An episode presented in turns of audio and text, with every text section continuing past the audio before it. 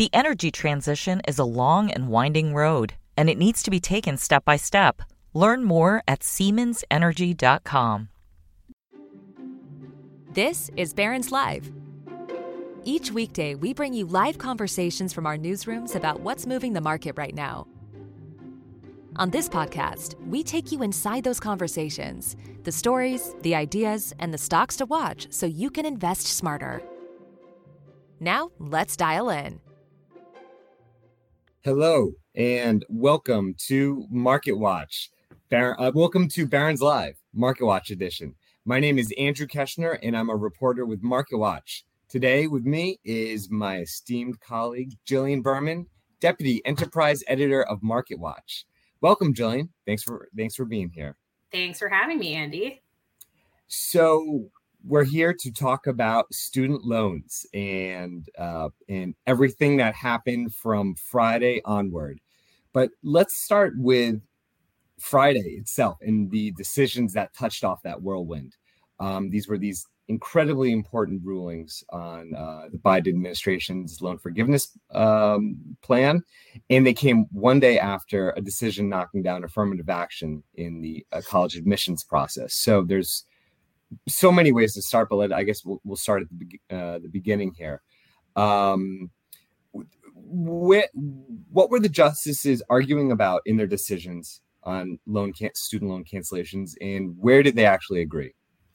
Yeah, so there were two questions before the court um, on student loan cancellation. The first was whether the parties who were suing over this policy had standing or the right to sue. Um, and basically, that's, you know, there's sort of a test involved um, surrounding whether a policy directly injures them and how the ability of the court to actually redress the policy um, you know, and that's kind of a whole has has separate legal implications for you know for other stuff beyond student loan cancellation. Um, but basically, you know, on that question, which was the first question that they had to decide, they found that um, that uh, in one of the lawsuits, the parties, which were two borrowers who um, wouldn't receive the full benefit of the student loan forgiveness pl- plan, did not have standing to sue, and they found that unanimously. So all of the justices agreed on that, um, and so they, you know, kind of tossed that one out. Um, on the other lawsuit, which was brought by six Republican-led states, um, they found that those states did have standing to sue. Um, and that was mostly, you know, sort of based on this argument that they had brought about a student loan servicer called MOHELA, um, which is if you have student loans, you may work with MOHELA. Um, and they were, you know, chartered by the Missouri State Legislature. And basically, the court's conservative majority found that um, because of that connection, Missouri had the right to bring the lawsuit. Um, you know, it's something that people have argued about whether or not um, they argued before, you know, whether or not that that's enough, but this is what the court found. Um, and that allowed them to get to the second question in the case, which was, you know, sort of the, the quote unquote merits of, of the suit, um, which, you know, is basically did the Biden administration overstep in its, um, you know, in, in, its executive authority by issuing the debt cancellation plan. So, did Congress authorize um, the Secretary of Education to do this? Um, and again, the court found, you know, six to three that um, Congress did not authorize the Secretary of Education to do it. So that knocked down the, you know, the plan in its current form. You you mentioned the the merits in this case, and in just in student loans in general, there's so many things that are uh, controversial uh, on one side or another, in, in, arguments and counter arguments back and forth. To me, um, it, you know, I guess one of the interesting things was, it, you know, they really just stuck with this case of legal authority to do this versus other pros and cons of student loan cancellation. Uh, you know, who would benefit, who wouldn't. Uh, I mean, I don't. Did, did any of that? Did, did did they? They didn't really get into any of that. And uh, I mean, does their silence on that indicate one thing or another, or or no? Yeah, I don't know if their silence on it indicates anything, but it was interesting. I mean, they did, like you said, they stuck to kind of the legal questions. Um, and so, you know, something that was sort of interesting was there was like this back and forth on separation of powers, right? Like, you know, John Roberts in his, he's the Chief Justice in the court's majority opinion said, um, you know, we're finding that the executive branch overstepped the legislative branch. And then Elena Kagan in her dissent said, I think that, you know, by through this decision, the judicial branch, you know, is kind of overstepping them all. Um, so that was an interesting legal back and forth. Um, another thing too, which was not really a comment on um, you know who deserves loan forgiveness or whatever per se but was kind of an interesting hint um, at the politics uh, surrounding this was you know sort of towards the end of robert's opinion. He did you know give a little bit of a i don't know if it's chide is the right word um, you know but sort of said like that there have you know the the court um, people have disparaged the court um, and you know here what we find are the answers to two legal questions and kind of like discouraging that disparagement. That was sort of interesting i guess you know kind of indicating like you know we know that this is going to be um, there's going to be some politics around this. Um, but yeah like they didn't really get into you know the plight of borrowers or you know that too much um, which is i don't know if it's surprising. Um, at oral argument that was something that they touched on more, I think, you know, so there, um, you know, Chief Justice Roberts had this whole sort of exchange about um, if somebody decided to start like a lawn care company and so they didn't go to college and but they took out a loan to start that they're not getting forgiveness like why do college you know people who went to college get this? Um, so they're like you know there was sort of some indication at oral argument about how they felt about it um, but you know, they didn't in the decision they didn't talk about that too much. It was more about whether or not the Secretary of Education can do this.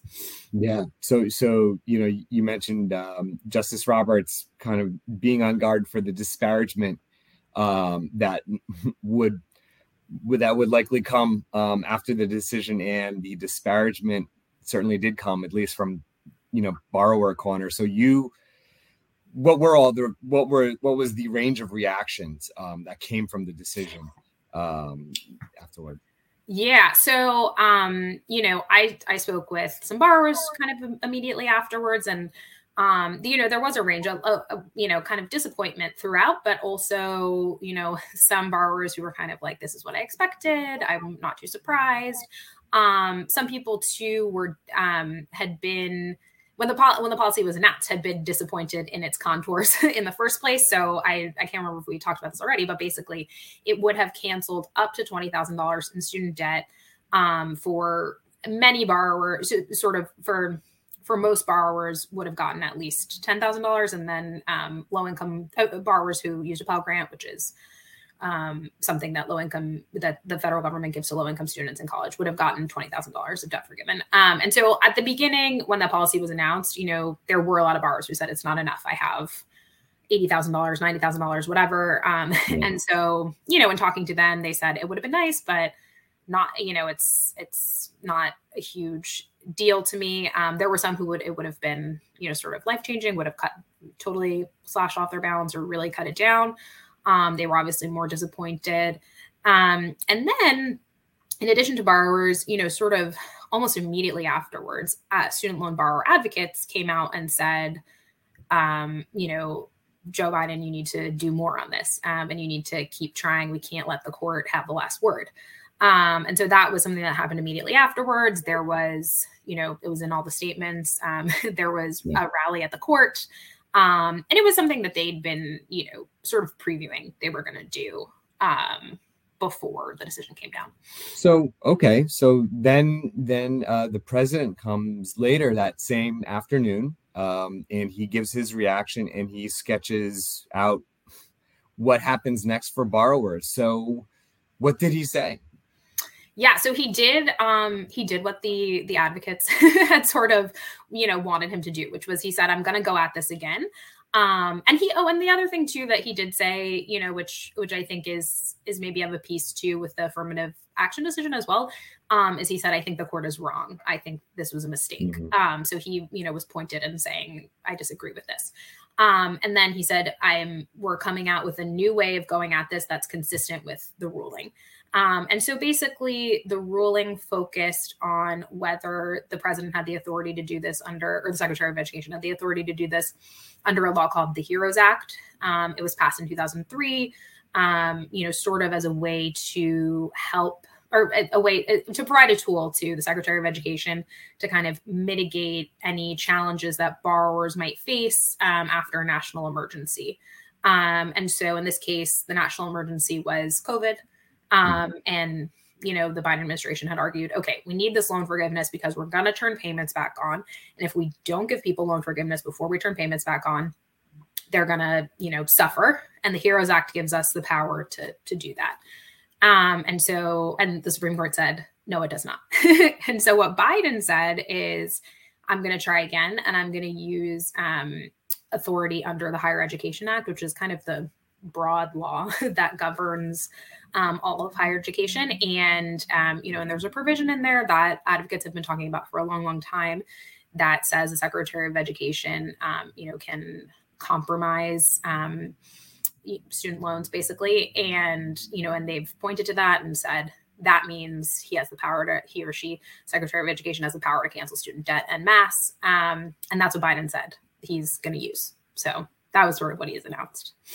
So to be continued on on on on there, but in the immediate term, he also talked about this on ramp, uh, this um, you know as the payments resume. Um, so talk a little bit about there and what is what do we know and what do we not know yet about the on ramp.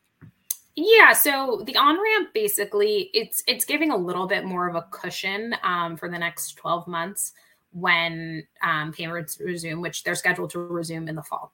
Um, and so what the on ramp does is it you know it says okay if you have trouble making your student loan payments and you miss a payment and you or you miss you know several payments between now and between the when payments resume and 12 months from then um, the Department of Education is instructing servicers not to report you to credit bureaus, so you're not. It's not going to have an impact on your credit score.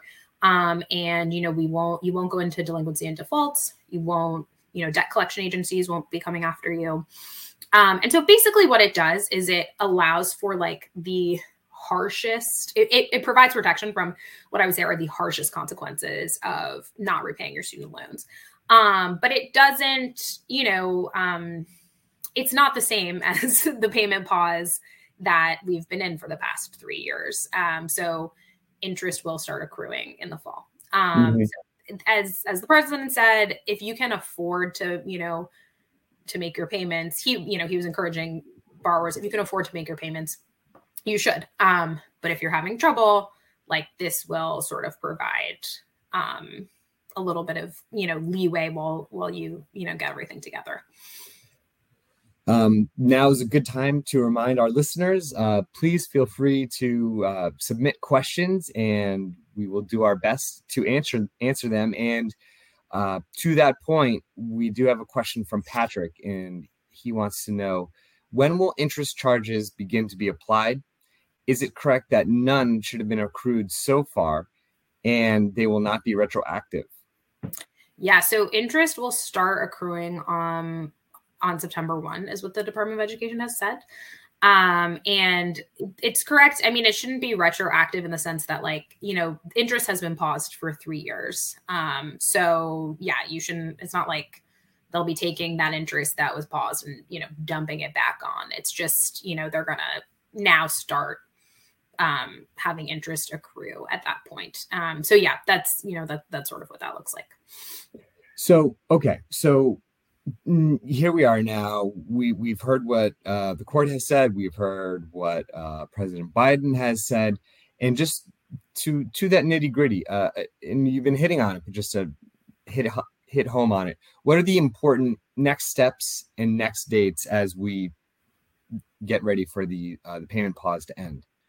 Yeah. So, okay, like we just said, interest starts accruing um, September 1. So, there's some people who um, maybe have some money that they that they'd saved during the pause or just have that they might want to put towards um, knocking off you know a big amount of their debt. It, it, would be a good idea maybe to try to do that before interest starts accruing right? Because the lower principal balance you have the less money upon which interest can accrue. So if that's right. if you're in that boat you might consider that. Um so that's you know that's one. And then borrowers I, are you know the last the department of education department of education said they should be um, expecting a you know, to have a payment due sometime in October. Um, and that's going to vary. Like some people's payments are due the first, some the 15th, you know, it's sort of just going to vary on your situation, but um, sometime in October. Um, and you know, and then the other thing too is the the president's announcement on cancellation. There's um, you know, on on him going going at it again, right? There's like kind of a long timeline likely with that. Um, you know, they've said they're moving as fast as possible. Um, but you know, they announced sort of a regulatory process um, that typically takes several months to, you know, sort of go through. Um, so you know, that's that's just something to to kind of keep your eye on. But you know, in the immediate, it's a good idea to try to make sure you can, you know, have an affordable student loan repayment, student loan payment. So uh, there's in in all of the in all of this, there's the loan forgiveness side of it all, but something that I don't know, it, you know, that maybe doesn't get as much attention eh, are the changes to the income driven repayment plans. So, talk a little bit about these and the changes that are in store for these and what, what people should know here. Yeah. So this is it is funny because when um, President Biden announced the first time that he was canceling student debt, he also announced these big changes to student loan repayment. Um, you know, and once again, because it's kind of like the third thing, um, it sort of got buried. Um, you know, and and so he, you know, at the time he kind of was announcing what he was proposing, and then on Friday after the court's decision, he announced the final version of the changes to these plans. So these are the rules that they're you know that they plan on using. Um and and so income driven repayment you know just to step back what it is it, it's a program that allows federal student loan borrowers to repay their debt as a percentage of their income instead of you know so your payment is based on how much money you make. It's not based on your student loan balance. Um, and so it's you know it's good for people. Um, a lot of times if you've just graduated it can be really helpful because your income might be low. If you um, if you're a medical resident, um, you know, a lot of times that's like a big, you know, cohort of people who often take advantage of it. Um, and then, you know, some people just have, you know, jobs that do not pay commensurate with what they owe on their student loans. Um, and so though you know that's that's the type of person who maybe will be an income driven repayment for a long time um, and at the end of you know 20 or 25 years depending on the plan and all that you have the remaining balance forgiven. So, you know, that's a, that's a situation where like people who get the biggest benefit um, are people for whom their sort of whole repayment journey, their debt is not commensurate to their income. Um, yeah, so that's you know that's kind of the big benefit. And then the changes that you know that the Biden administration made to that are, you know, essentially it makes it more generous in a lot of ways. Um, and some of these changes are going to be implemented when payments turn back on. Um, so one of those is that um, more of your income is protected. So basically, when they're saying, you know, how much money do you make, and we're basing your payment off of that, they're gonna, you know, start calculating the payments at a higher amount of money. so um, you know, so if you um, basically, you know, yeah, more of your income is protected from this payment repayment calculation, which is good. That means, you know, your uh, your payment will be lower um, than it was before if you were using one of these plans. Um, assuming your income stays the same. Another thing too that is going to start um, with the end of the payment pause is that uh, unpaid interest won't accrue. So, like a big problem with these plans is that borrowers would you know, they'd be paying their student loans for years, but they would see the balance just keep going up and up and up because, um, you know, they, the payment was based on income, not on the loan. So they would make a payment that wouldn't even touch the interest. And so the balance would just keep growing and growing and growing. And that's like disheartening. you know, it's yeah. just not, it's not a good experience for a lot of borrowers, especially for them to feel like, I'm, you know, doing the right thing, but like it just keeps growing. And also because theoretically at the end it's forgiven. So why are we even, you know, sort of watching this clock tick up and just like stressing people out? So um, you know, that's a that's a big change that is gonna be implemented when um the payment pause ends. And there's a couple other things that will come in July of 2024 that are big changes. Yeah. So uh, so uh, so we have these changes that are coming um, to the income-driven repayment plans. We have payments that are resuming, um, but what's the whole repayment process going to be like? Uh, you know, even just just that nitty gritty of uh, uh, making that payment, making sure your servicer has it. Uh, um, in my very brief talking to people, it sounds it, it could be dicey in the beginning. Yeah. So yes, there's and there's a couple reasons why that's going to be the case. Um, one reason is that I think the CFPB estimated that about a quarter of student loan borrowers will have a different student loan servicer um, when they resume payments than the one that they had before the payment pause. So a lot of student loan servicers kind of like exited the business. There's been a lot of switching around, which means that the com- the, the place where you sent your payment might be different um, than where it was before. So um, it's a good idea to just you know sort of check um, to make sure that the Department of Education, that your student loan servicer, et cetera, have like updated information for you so that you know they can reach you and and all of that. So that's something to keep in mind. Um, the other thing too is that Congress um, cut funding to the Office of Federal Student Aid, or didn't. I, I don't know cut funding is the right word, but didn't meet the government's full funding request for the Office of Federal Student Aid. Um, basically, didn't give them as much money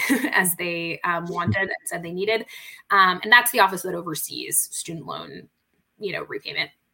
And as such, their contracts with servicers changed. So servicers are getting paid less money to, you know, service student loans, and the servicers cut their hours, so their customer service hours. Um, so they, for example, are not um, you know, there's no longer customer service hours on Saturdays. So there's, you know, just kind of a lot of, you know, that means getting, it's just getting in touch with their servicer might be difficult, um, especially you know, once October comes around or September and people see yeah. those loan bills and they start making those phone calls. So if you think that you, you know, want to change your payment plan, if you want to take advantage of the Biden administration's new income driven repayment plan, um, it's a good time to go on the Department of Education's website or call your student loan servicer or go on their website, you know, kind of just start sorting through that because come fall, you're going to be, you'll probably be on hold for a long time. Um, you know, all of that. Um, and one thing I will say is that if you're already in REPAYE, which is one of the income driven repayment plans that exists, um, the government has said that you'll automatically be enrolled in the new um, income driven repayment plan that they announced. So if that's you and you want to stick with that, then you don't have to make changes. Yeah. Um, another reminder to our listeners, um, please feel free to send your questions in the Q&A. Jillian, let's let's bring this in a different direction or a related direction. So, um, the day before the uh, we had Harvard's um, Harvard's admissions policies and uh, UNC's admissions policies under the microscope, and the end result was the decision uh, to knock down the, the majority decision to knock down affirmative action in college admissions. So you know that that's one side of the higher education um, issue, the many issues, and then we have student loans on the other. So, what have you been hearing about how the lack of loan forgiveness is going to interact with the lack of affirmative action that um, that colleges can take into account when they are, are, are figuring in who, who can get who gets in and who doesn't yeah so it is it's complicated but you know definitely people are drawing sort of um, connections between these two decisions. So first of all one thing that we know about student debt um, is that it disproportionately affects black borrowers. Um, it also i mean disproportionately really actually affects black women borrowers. Um, you know it's it sort of has these disproportionate impacts on different groups. Um, and so you know that's that's sort of one thing to hold in your mind you know when you think about this um, the other thing, you know, and then so then when we think about affirmative action, right, you know, what that sort of what those cases were about was whether um, colleges can use what what are called race conscious admissions policies. So, you know, can they um, take someone's race into account when they're deciding whether to give them admission, you know, to admit them to a school? The court basically said no.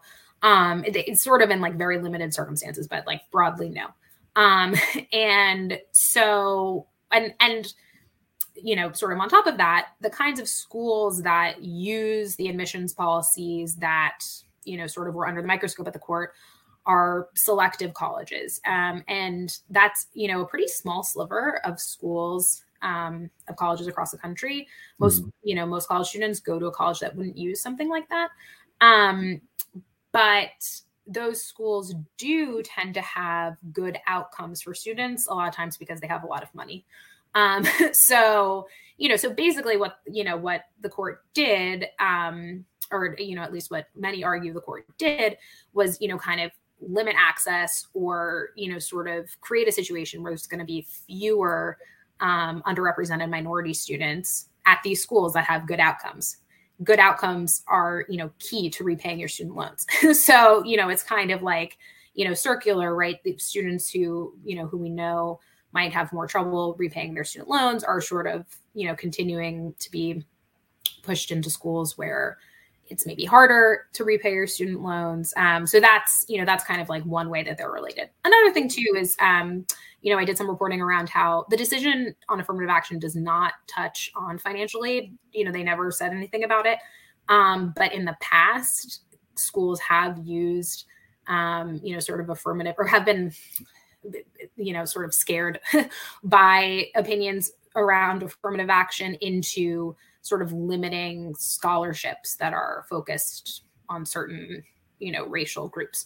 So, you know, in that sense, right, you and that affects not just colleges that use selective admissions, that affects any type of college that offers a scholarship like this. So, in that sense, right, then, you know, also you're having sort of like scholarship money that might go to people who disproportionately disproportionately struggle with student debt become limited. Um, you know, so those are just like a couple of the connections there. So Jillian, actually, we have had a couple more uh, okay. questions pour in. So let's let's let's go through let's go through a couple. Um, David wants to know um, for student on uh, PSLF, uh, Public uh, Service Loan Forgiveness. Is there really a big benefit under SAVE, which is that new overhauled um, income-driven plan?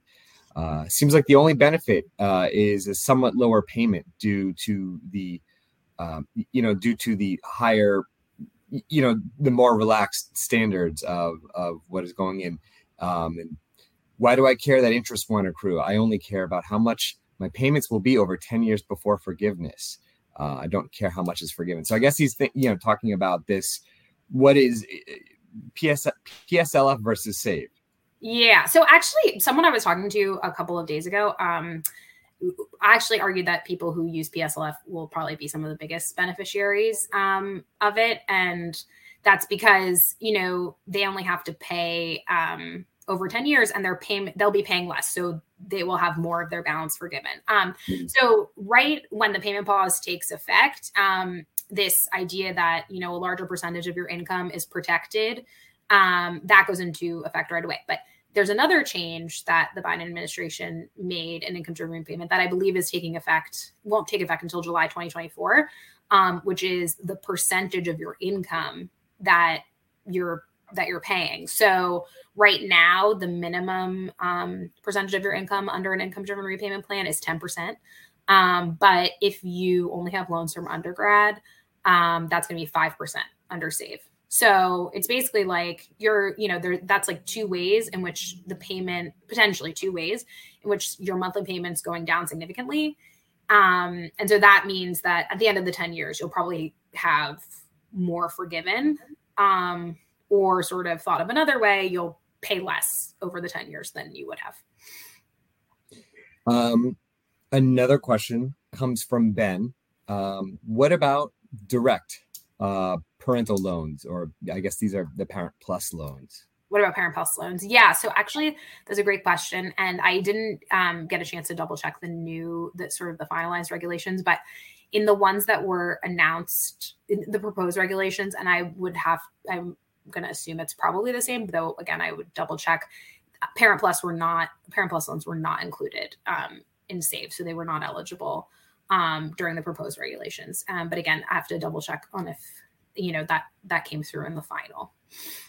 So uh, one one more question, and this can kind of seg into our little last bit on politics. Um, but Hal is saying his understanding was that the Biden administration knew that they were pushing the envelope on congressional spending and the separation of powers.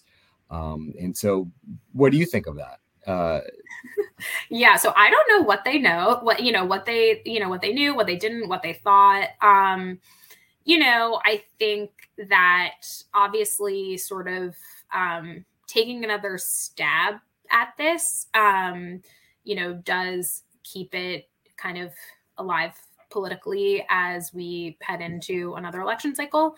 Um you know so that's you know that's obviously something to think about. Um i don't know you know like i have no insight on their thinking. Yeah. um you know people had been pushing them for a long long time to use the higher education act to cancel student debt which is the this so-called plan b that they're using now not the heroes act um which is what they used for plan a um, and there were a lot of reasons why people thought that the Heroes Act, you know, had a better shot. Um, so, you know, so it's sort of it's like hard to say what they, you know, it's hard to be in the in their heads. But you know, obviously, it is going to be kept alive politically now. Yeah. And I, yeah, that's our our our, our last uh, uh, the last little bit you know looking forward um politics you know there's the personal finance part of this and then there's the politics part of this. Uh, um, any any immediate rumblings as to how this plays out in the election cycle and uh, presidential politics of 2024?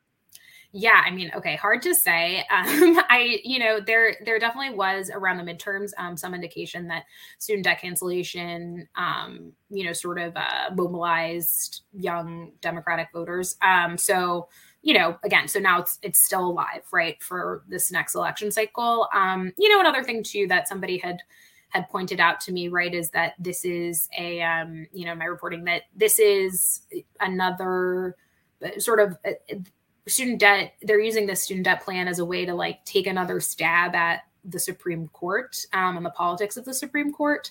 Uh, you know, and so that's obviously kind of like a live political issue that's you know that's being played out all the time. Um, and you know, and I guess you know we'll have to see sort of how voters respond and you know yeah. think. Before we sign off, one one more last one from David, who had his had uh, had his questions about uh, PSLF loans. He is talking about medical school loans. Um, so, it, what what should he uh, know going forward about PSLF versus Save and, and all that? Yeah. So, okay. So if you're, um, uh, you know, people who went to medical school are, um, you know, can can be big users of public service loan forgiveness, which is I don't know if we even explained what it was at the outset, but it's a program that allows people who work for the government or certain nonprofits um, to have their loan balance forgiven after 10 years of payments. Um, so that's that's the idea. Um, and people went to medical school often use it because they may work in a hospital, um, which are nonprofits, or you know, or they work in a clinic or whatever. But it's you know, it's more common than maybe in some other jobs where you that you end up working for an employer that qualifies for this. Um, so if you think that's you, um, you know, then I would take advantage of it. Um, you know, there's some like I don't personally, I don't know much about the sort of physician pay market or you know or anything like that. But i you know there's some situations i'm sure where you would make you know you make more money going into the private sector at some point and it doesn't really you know it's it's it's so much more that it doesn't make sense to like hold out for this loan forgiveness benefit. But yeah. um, for a lot of people you know they the the employer they choose anyway would is a nonprofit. So then they would take advantage of it um, and the thing about PSLF is to get any benefit, you need to you should be using an income driven repayment plan. Um, and so you would probably want to choose save because it is probably going to be the most beneficial. Got it. We just wanted to, you know, fully fully address what was yeah. going through David's mind here. Okay. Unfortunately, that is all the time we have for today. Thank you, Jillian, for joining us, and thank you, audience, for tu- tuning in. Uh, we hope you listen to our next episode tomorrow. Barron's deputy editor Alex Eule and associate editor for technology Eric J. Savitz will discuss the outlook for tech companies and individual stocks. Thank you for listening. Be well and have a nice day. The energy transition is a long and winding road, and it needs to be taken step by step. Learn more at SiemensEnergy.com.